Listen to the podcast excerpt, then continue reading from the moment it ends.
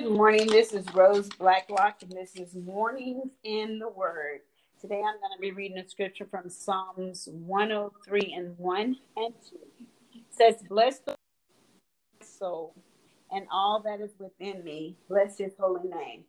Bless the Lord, O my soul, and forget not all his benefits Father, we just thank you and praise you, Lord, for another day just to bless your holy and righteous name. Father, we thank you that you load us daily with new benefits. You give us peace, you give us salvation, you give us a provision, you give us compassion, you give us health, and you give us strength. So, Father, we are thankful and we'll be careful, Father, to never forget that every day with you is a new day, Father, and we are grateful for every new benefit that you bless us with, Father, because you are such a loving, righteous, and holy God. And for that, we give you all praise, all honor, and all glory, and our souls will continue to bless the Lord, for you are righteous, holy, and pure. In Jesus' name, amen.